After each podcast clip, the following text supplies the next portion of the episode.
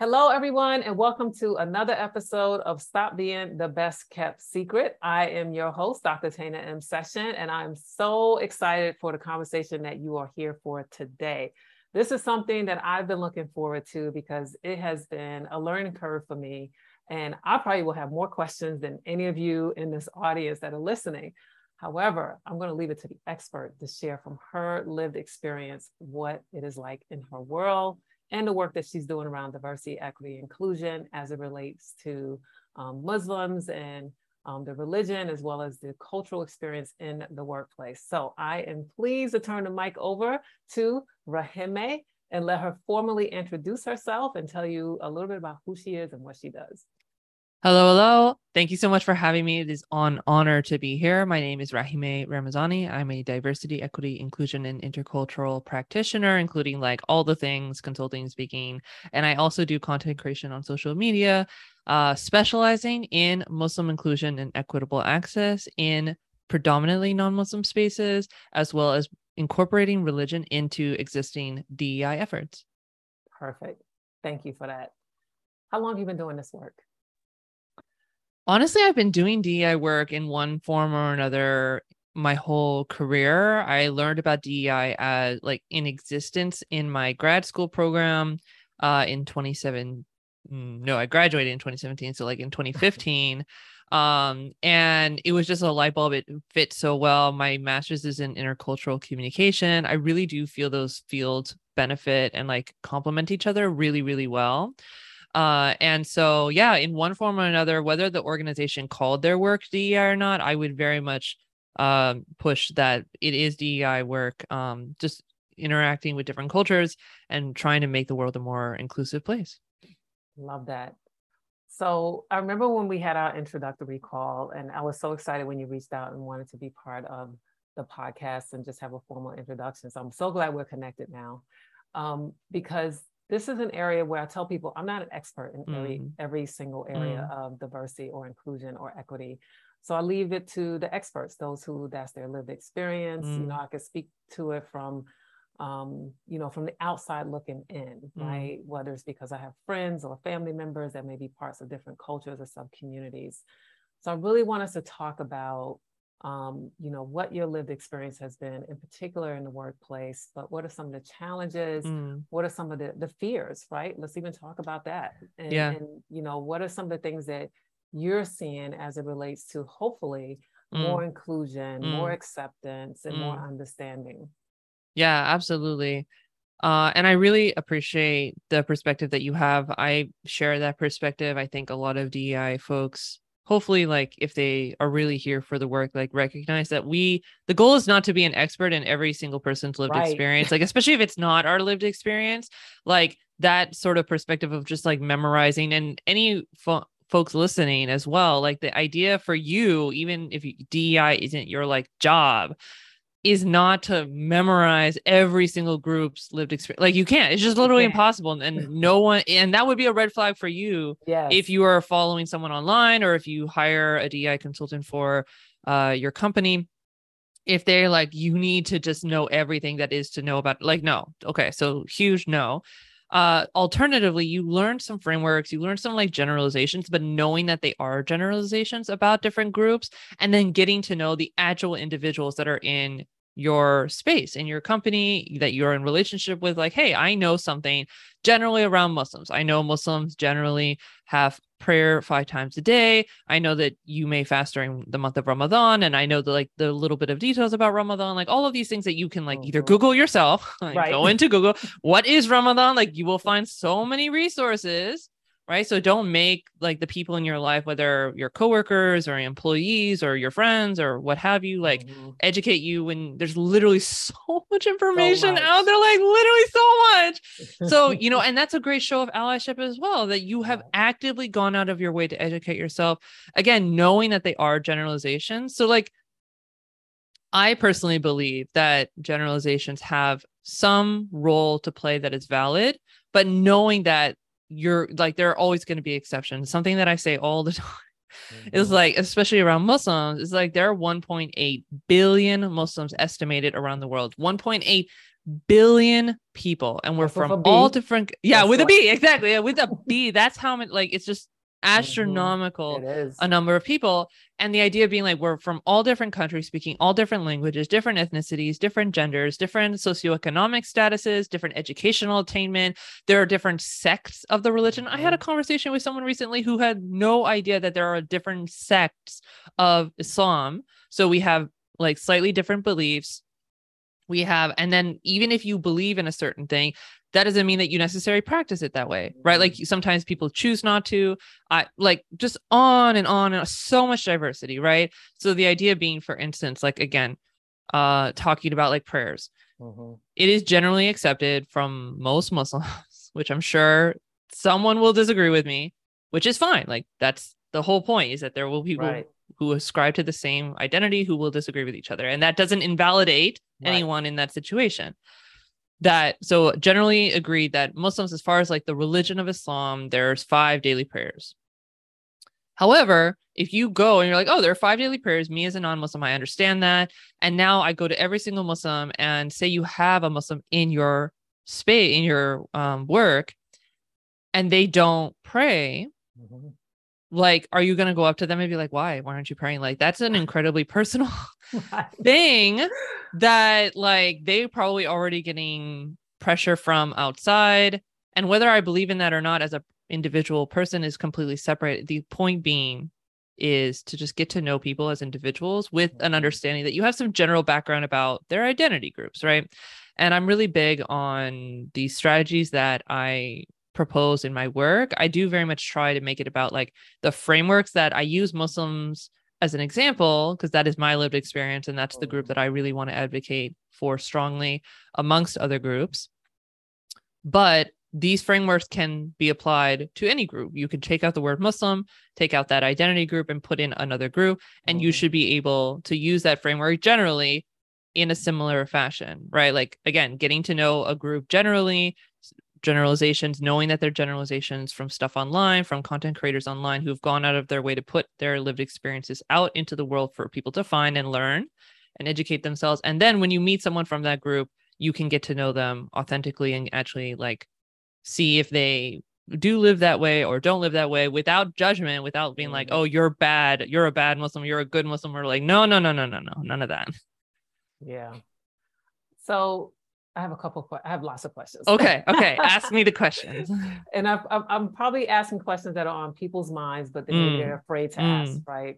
So although we've only met once before today, I feel comfortable enough asking you because this is part of my learning curve. So tell me, what is the proper pronunciation of the head covering that women wear? Oh, sure. I've heard it say hijab. Hijab. And I'm like, well, it's hijab. So I want to know what is the proper way to say it. Yeah. So hijab. Yeah, it's hard because all of these words are Arabic words that are transliterated into English, or I mean, I speak English. I'm American, so I speak English. I actually don't speak any other language. So I have some people who are Arab speakers or are Muslims who've learned Arabic who like comment on my posts in Arabic, and I'm like, I don't actually know that. Anyway, so just like, again, like a generalization, or like in this case, kind of a stereotype, like, oh, Muslim, if you're Muslim, you must be Arab, right? Which is like completely not true. Like actually most Muslims in the world don't live in the Arabian Peninsula or not from the Arabian Peninsula. And there are many, many, many Arabs in the Arabian Peninsula or living outside of the Arabian Peninsula who are not Muslim, right? There are Christians, there are Jews, there are like those who don't ascribe to any religion, like any kind of religion, and they're Arab. So let's just break like right now, like this assumption, like to be Muslim is Arab and Arab to be Muslim. No, that's not the thing. Right. So anyway, the idea being that so the Arabic language, however, like classical Quranic Arabic, which is different than what you would see if you go to Egypt or if you go to Lebanon or if you go to Saudi Arabia. Like that's not what's spoken on the street. The comparison that I use a lot for English speakers is kind of like if you learned, if you picked up a book of Shakespeare in like high school or something like that, like, do you understand that? Like, no, you have to spend like, that's why they have whole classes on understanding Shakespearean English and like dissecting what does this mean and all the stuff. because that's not how we speak day to day, right? So it's kind of like the comparison that I use of Quranic Arabic, what you would find in the holy book of Muslims called the Quran versus what you see in like Arab countries being spoken in markets and like in people's homes and day-to-day life. So the idea being that all of these words are Arabic words that are being transliterated into English script, and there's not really a correct way to spell it because they're inherently not meant to be in English script. So hijab is usually spelled H-I-G-A-B, which like people pronounce different ways. So you can say hijab. However, I would say hijab really essentially is like the concept of modesty.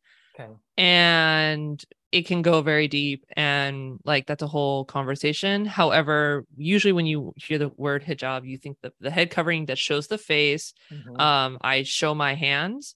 However, there are some Muslim women where they will cover their like their nose, their mouth, like, and their eyes will only be showing, mm-hmm. which is called a niqab.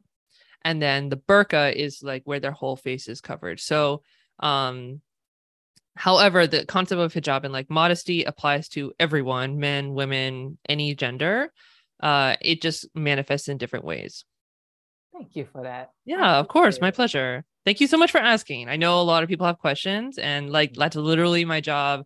I'm like, here, I know there are so many people who are very well-intentioned, who given the information, like they want to be inclusive, they want to be understanding, they like, and they just don't want to, and they really don't want to offend people, truly, truly. Right. And those are the people that I want to talk to. For myself personally, I don't talk to Islamophobes. I don't want to talk to people who are like, is racism a thing? Give me the business case. How am I going to make money if I am inclusive of you? No, like there's people like that. Oh, I know. And there are people who in the DEI field, like do that work to address people and like try and persuade them to care about human beings, like, and just basic inclusion. And like, God bless those DEI practitioners who do that work. That is like, oh, I do not have the patience for that. So for people who are really sincere and authentic and really want to respectfully understand another group, most people, most, not all, will see your intentions and want to like talk to you and educate and are happy to educate. The thing is, like, of course, keep in mind, like sometimes people are having a bad day. Sometimes like if someone asks me on the street, like, hey, can you explain this thing to me? And I'm like, one, you're a random stranger on the street that just approached me. And also like, I'm like on the way to an event or on the way to pick up groceries or something like that. Like, can you not right now? Yeah, no, I like that. So I want to share with you an experience that I had. Please. So last year, my husband and I were fortunate enough where we were able to take a month sabbatical, and we did a tour to 5 countries in Africa. And we started out in Egypt, and then we went to Kenya, and then we went to Tanzania, they say in the US, but I found out we say it wrong here. What do they say in the country? Tanzania. Oh, yeah. Oh my God, Americans. Yeah. Americans. And then we went to Ghana and Senegal. And so when we were in Egypt, Tanzania, and Senegal, we were embedded in the Muslim countries, right? Primarily that was the religious faith there.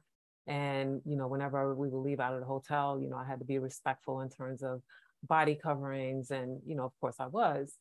But one of the things I realized is what we experienced was a call to worship, in particular in Egypt. Yeah, yeah.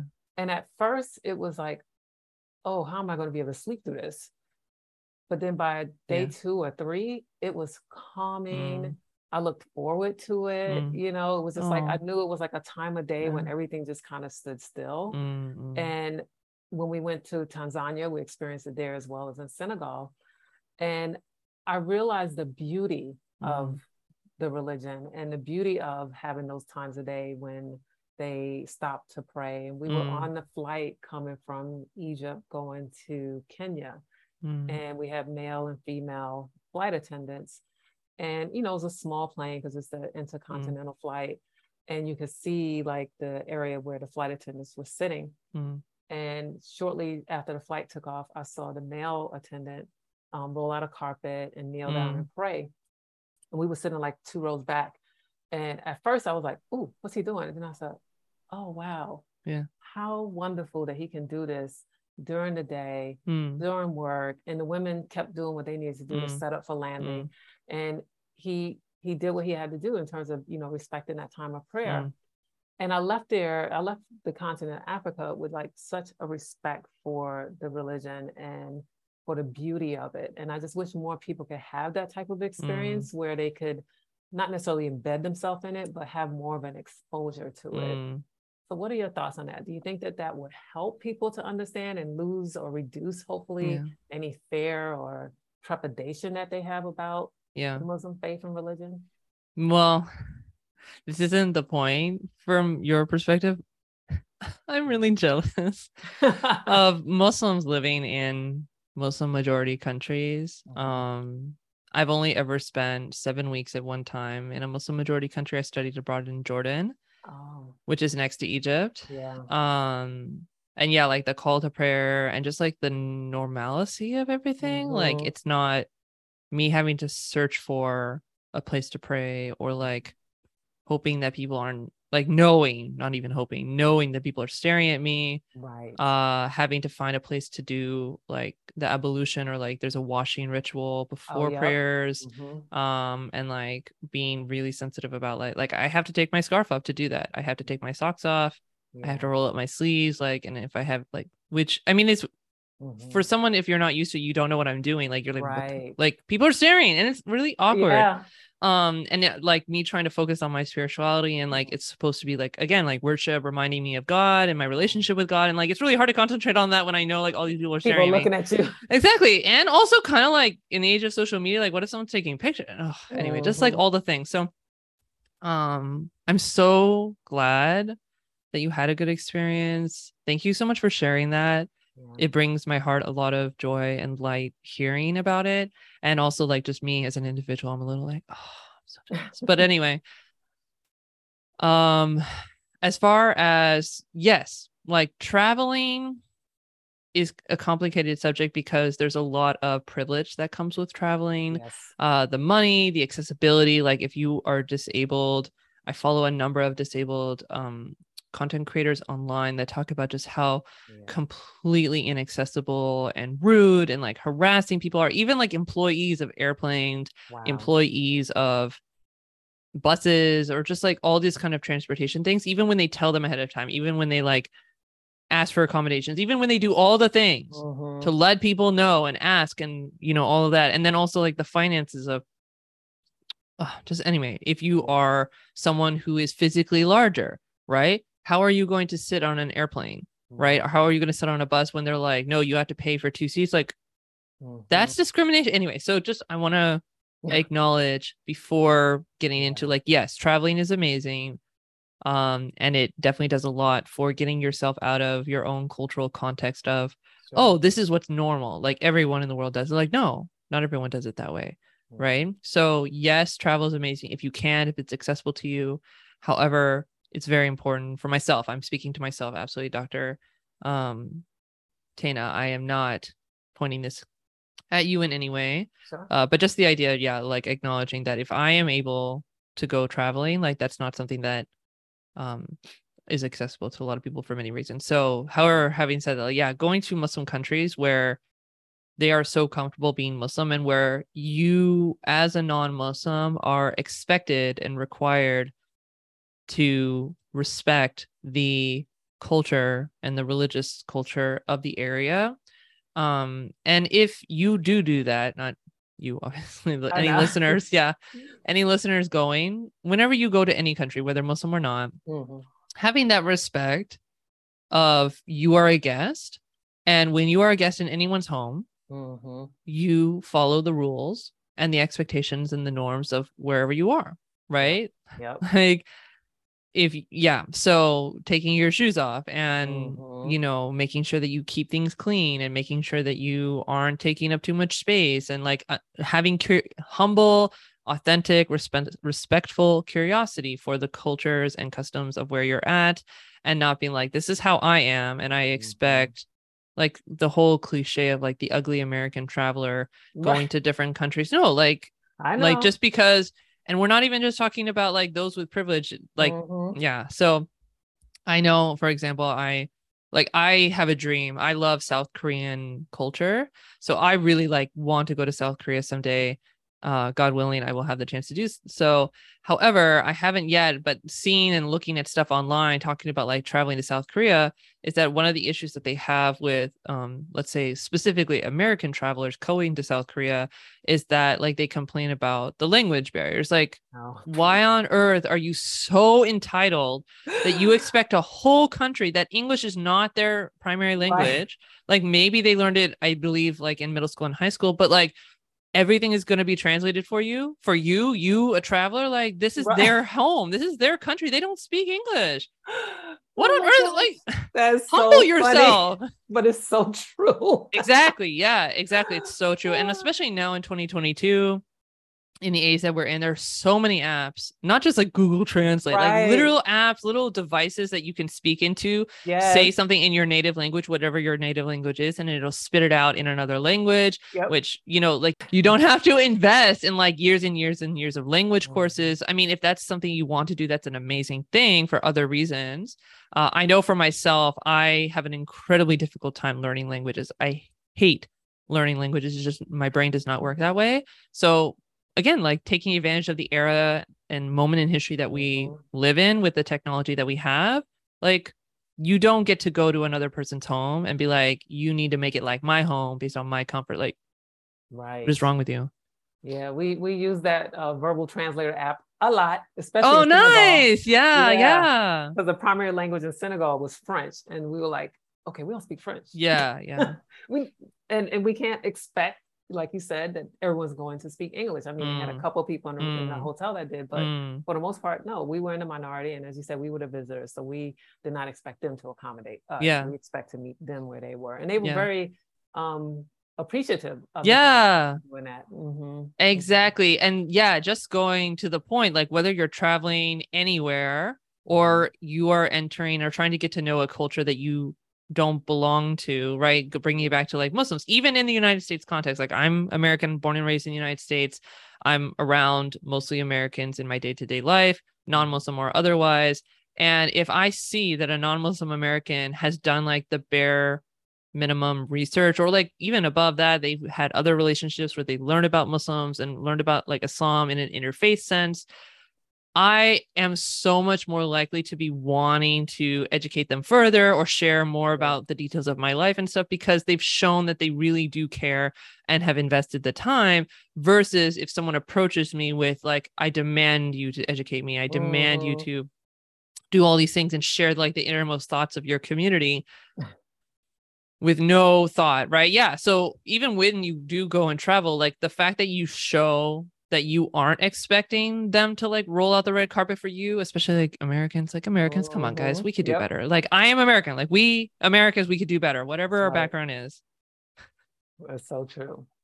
So tell me about some of the work that you've done as it relates to helping people, you know, bring down their defenses or increase their awareness in terms of where their bias is as it relates to your religious background. So my approach, I would say there in the DEI field, there is a lot of thoughts around taking people where they're at. And I appreciate the thought and kind of like the contention around that, because usually when people say taking people where they're at, it's like a cop out for growth or accountability. And that's not what I mean by it. So I do want to acknowledge that that tension exists. What I mean, and that's why I love like my background in intercultural communication, weaving into diversity, equity, and inclusion. And the idea with intercultural communication that I bring to my work is we are all a product of our upbringing. There are no 8-year-olds, 10-year-olds, 5-year-olds sitting around their caretakers, their families, their living situations, what have you, being like, hey, uncle, you just said something that's interesting. I hadn't heard that before. Can you please cite your sources on where you got that information? Or, you are implying that this group is like this. Can we please dissect? No, there is no child doing that. Yeah. No matter what your background, whether you're Muslim, whether you're Black, whether you're white, whether you're Mexican, whether like, I don't care what your background is. Like there are no children doing that. And it would be weird. And like, no one expects that. So all of us grew up absorbing messages from our caretakers and the people around us, our teachers, our classmates who, again, they were absorbing as children from their families, things about life and the world. So the idea being that we have biases, positive, negative, like it's natural to have biases, but some of them are problematic, even if they're positive about a group, like for instance, the model minority myth for Asians. Even that is problematic, even though it's like, oh, we think well of them. No. Like, right. Even that is problematic. So the idea being that we have biases. So as adults, we need to recognize that one, like it's natural for us to absorb things that aren't true or are problematic about other groups of people, and actively go out of our way proactively to unlearn those things. Right. Yep. So the idea being is when I do my work around Muslims, the idea being, especially, you know, my context is in the United States, Muslims are estimated to be about 1% of the population. There is no like hard real estimate because the US census doesn't collect information on religion. I'm not even sure if I like want that. Want them too? Yeah, I'm not really sure. I want you to. So let's just say like it's about 1% of the population. There are different estimates that different groups have done. That's like more or less, it's about like 3 million people, right? So let's say it's a very, very, very small percentage. Most Muslims live in major metropolitan areas, right? So like, for instance, I'm in the San Francisco Bay Area. There's a lot in LA. There's a lot in New York. There's a lot in Detroit, like Dearborn area. There's a lot in Washington, DC, like those sorts of places. If you, as a non-Muslim, one, don't live in those areas, or even if you do live in those areas and all you do is like see a hijabi walk by, hijabi is like just what you call a woman who wears hijab. Okay. But again, even then, that's like, if the Muslim woman wears hijab, there are a lot of Muslim women who don't wear hijab. Mm-hmm. So you wouldn't necessarily know if a Muslim woman walking by was Muslim. There's also like no way of really knowing if men are Muslim or not. Like a lot of people racialize Muslims as brown, right. Not even black people. Like there's a huge percentage of Muslims who are black, right? Either African-American or African immigrants or children of African immigrants, Afro-Latinos, like on and on. Like 30% of Muslim Americans are black, of black descent. So there's that, but they're all racialized as brown specifically. Right. So even if you, one, see a hijabi that you identify as Muslim, there's that. It's usually like her walking across like a grocery store or a mall or something at a distance. You're like, oh, look, a magical creature just walked by. A unicorn. Like, you know? It's okay. I do it too. I like when I see a hijabi, and I'm like, oh, look, another hijabi. Oh, it's amazing. No. Don't make eye contact. Wow, she's so pretty.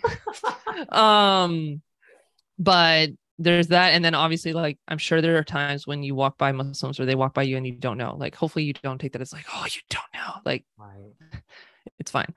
Mm-hmm. But even then, all of those times, even if you know a Muslim is with you in public, like that's not deconstructing any stereotypes. That's not like a opportunity for dialogue. I absolutely am not calling you. Please don't approach Muslims in public or anyone in public about their identities and be like, hey, random stranger on the street, tell me about. No, I know you said this happened to you. I'm saying it because it's happened. Right. Like these people just come out like, I am just like, I'm just getting a prescription, like leave me alone. And then they get offended. That's the entitlement. That's like, the entitlement. How dare you? I'm trying to help you. Right. I'm trying to be an ally. You should be grateful. Exactly. Thank you. I feel so validated. Thank you. Oh my gosh, it's funny. Anyway, I can see it happening though. Yeah. I've seen enough stuff on social media where there's this level of entitlement where people feel you owe them an explanation. Yeah. And just like, I'm literally just like walking on the street. Minding my business. Yeah, exactly. Anyway, so yeah, like it's just, there's so much there. So anyway, thank you. I appreciate this. I feel so incredibly validated. So walking down the street, like you're not going to see, like it's not an opportunity to break down stereotypes and stuff like that. Right. So having said that, so I understand it's not an excuse. It's not good, but I understand that I personally believe like most people in the world, I choose to believe most people are not like intentionally malicious and evil and like want to hate other groups. You have this upbringing surrounded by, in this case, like non-Muslims who they have absorbed very bad messages about Muslims from the media. As an adult, you also in turn may have absorbed messages about the media. And keeping in mind, again, about Muslims and all groups, is that the media in the United States is a for-profit business. Oh. And honestly, this is just life advice that I live by, and I really recommend to everyone, literally everyone, follow the money. Always follow the money when someone is trying to persuade you of something. So in the media, like newspaper, well, do newspapers even exist? Anyway, even social media, like ads and stuff, on articles that you might see online, what have you. Like, okay, how does a for-profit business that's media related make money? Through ads. Okay, cool. How do they make money through ads? They need as many eyeballs on their pages as possible. Okay, how do they keep eyeballs, and how do they get your eyeballs on their pages and keep you? By being sensationalistic, right? They're not going to be like, hey, this completely normal person did this completely normal thing. Mm-hmm. Now pay me $5. Like, no, that's not, no one is going to, that's not how they're going to make money. They're going to take like the most absurd thing that could have possibly have ever happened. That's like a super outlier of any group. Again, any group, Muslims, but any group. Yep. And we've all had the time where they like make a headline really sensationalistic, and then you do, even if you do read the article, it's like much less than even what the title of the article implies. Of course. So even then, but even if you do read the article, they're like picking out the most sensationalistic things to try and get your eyeballs, to make money on ads and all of that. So if that is the only source of information about other groups, like, of course you're going to have biases. Of course you're going to have stereotypes. Of course you're going to think badly of them and think like, oh, all Muslim women are oppressed, and all Muslim men are like this, and all this people are like this. Like, so you, what I love, again, bringing it to like 2022 in the era of which we are living, is that there are a lot of people online. If you're not on social media, like, this is not going to apply to you. And you're an incredibly healthy person, and like, what's wrong with you? Like, I don't want to be your friend. Like, I can't handle this kind of healthy, like, mental health space. Like, if you're not on social media, like, I need, no. How's that possible? I know. So if you are on social media, go and find whatever platform is your preference. I really like LinkedIn. I really like TikTok. It's like completely different ends of the spectrum, and I love it. Yeah. It feeds my ADHD dopamine needing brain that, go and find content creators from different groups that you don't belong to, Muslims or any other group, and just follow a bunch of them, not just like one person, right? Because again, 1.8 billion Muslims, we're diverse, we're incredibly diverse. So you're not going to follow any one person. Even if you follow me, for instance, like, I never try and pretend like, oh, I speak for all. No. Right. Oh, again, another red flag. If you are like dealing with anyone in DEI or anyone in general who's like, I speak for this whole group. No, that's not possible. Yeah. So follow a bunch of people, like try and hit like 5 people or so from different groups, get their different perspectives. You're already going to be on social media. That's what I love about it. You're already going to be on social media. And then you like either watch a video, you read a post or whatever. It takes 30 seconds, 10 seconds, whatever.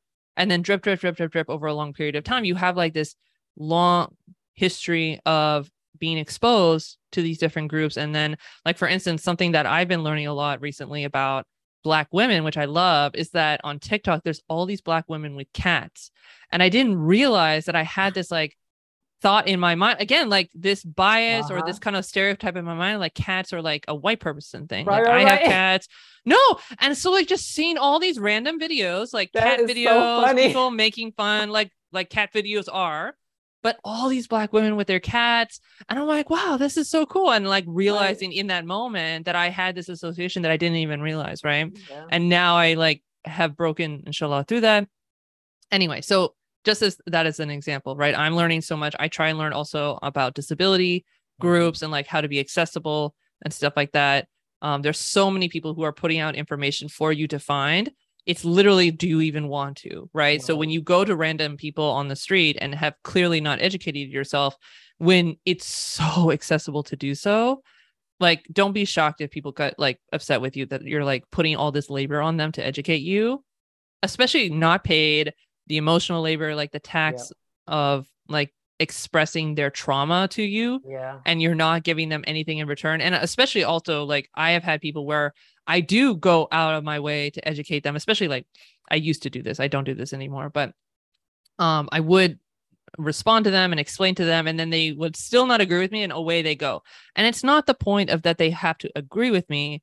Right. It's more about like, they have the opportunity to just check out and be like, nope, I don't like you, or I don't like your perspective, and off you go. And I spent all this time and energy and like investing into trying to like give them another perspective that supposedly they asked for, and then they just like check out. So it's like, okay. Because they weren't really ready. Mm-hmm. Yeah. So I have a couple of questions before we wrap up. Okay. Let's say you and I are meeting up and we're going to brunch. Sweet. And I decide to order a drink or an alcoholic drink. Yep. An alcoholic drink, or light up a cigarette, or say a cuss word, right? 4-letter word, or whatever many letters there are these days, because there's so many. Would that be offensive? Would it be classified as offensive? Is it something I should be conscious of? Should I not share that side of my life out of respect? Another question I think people may have. Yeah.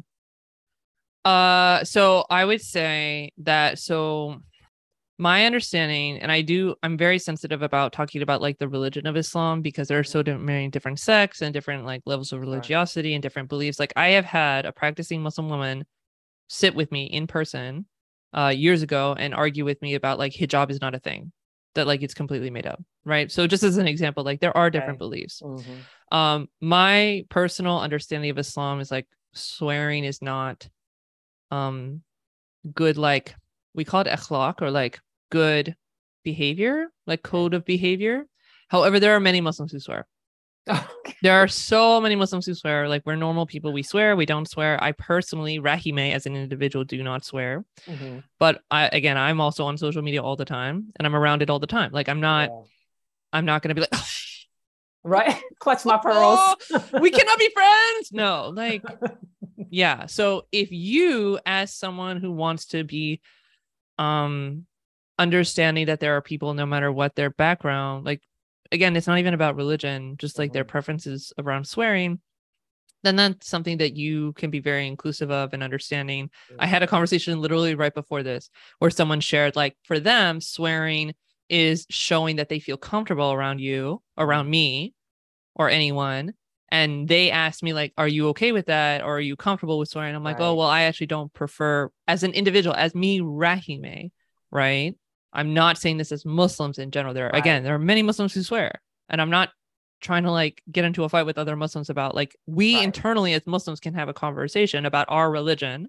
So this isn't about non-Muslims or pitting ourselves against each other. I'm really big on Muslims being able, and any group can have internal conversations about our own group. And also like as a unit, turning to people outside of our group and be like, okay, we're a unified front. Right. Like, for instance, I have ADHD and I get off on tangents, but hopefully it's all relevant. I had a friend in middle school. So me and my sister, I have one younger sister who we fought like crazy growing up. And in middle school, I had a friend who came to my birthday party. And of course, my sister was at my birthday party, and she said something like mean or something about my sister. And I turned on her. I'm like, don't you ever talk about my sister that way, right? Like I can talk about her, right? I can say whatever I want, but you can't. Like, and this is my friend, like my friend talking about my sister who, like, anyway. So for me, it's like that, like Muslims, I believe, like in any group, like we are a family, we're a community. Of course we have our problems. Right? Like, but I very much try, and I'm not perfect, but I try very much to never throw other Muslims under the bus when talking to non-Muslims. So anyway, so that's just thing. Like I personally, Rahime, I'm not like loving swearing. I personally believe Islamically it's better not to, but I'm not going to like not be friends with people over it. I'm not going, like there are many Muslims who swear and so on. Yeah. Swearing, what else? Smoking. Smoke a cigarette, or there are also many Muslims. There are also many Muslims who smoke.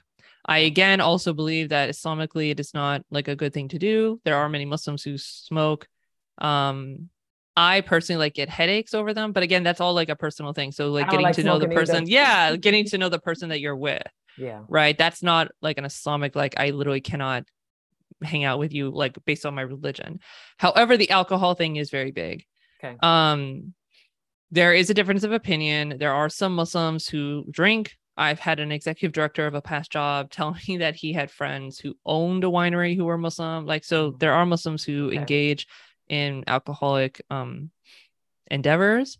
However, generally, it is accepted by most Muslims that alcohol is not something to be drunk, to be around, that like it is what we would call haram or like forbidden.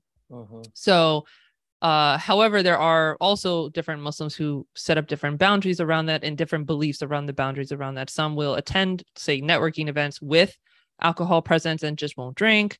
I personally, again, Rahime, and there are some Muslims like this who will not attend events with alcohol present. That is one of the things I want to push for is like non-Muslims setting up networking events or any events whatsoever, like to have an option that like, say you set up 5 events, like 2 of them are non-alcoholic, right? And there are many other reasons. Like there are people who are recovering alcoholics. There are people who have medications like disability medications that interfere with alcohol. So like you're like forcing them to show what their disability is when they don't want to. Like there are so many other reasons, not just Muslims, for alcohol being sensitive. So if I were, so one, I personally try very hard to like cut that off at the beginning. So I will ask someone ahead of time, like, do you mind if we make sure that like no alcohol is had in this, you know, meal? I don't wait until, because I have gotten myself into like really awkward situations where I just assumed that like, oh, it's lunchtime or it's like the work day or something like that. And then like everyone orders a drink and I am so incredibly uncomfortable. And anyway, just, it's a mess. So I would just say, as a non-Muslim wanting to be inclusive, like, again, getting to know the person that you are interacting with, because again, you might be interacting with a Muslim who does drink or who does not care at all.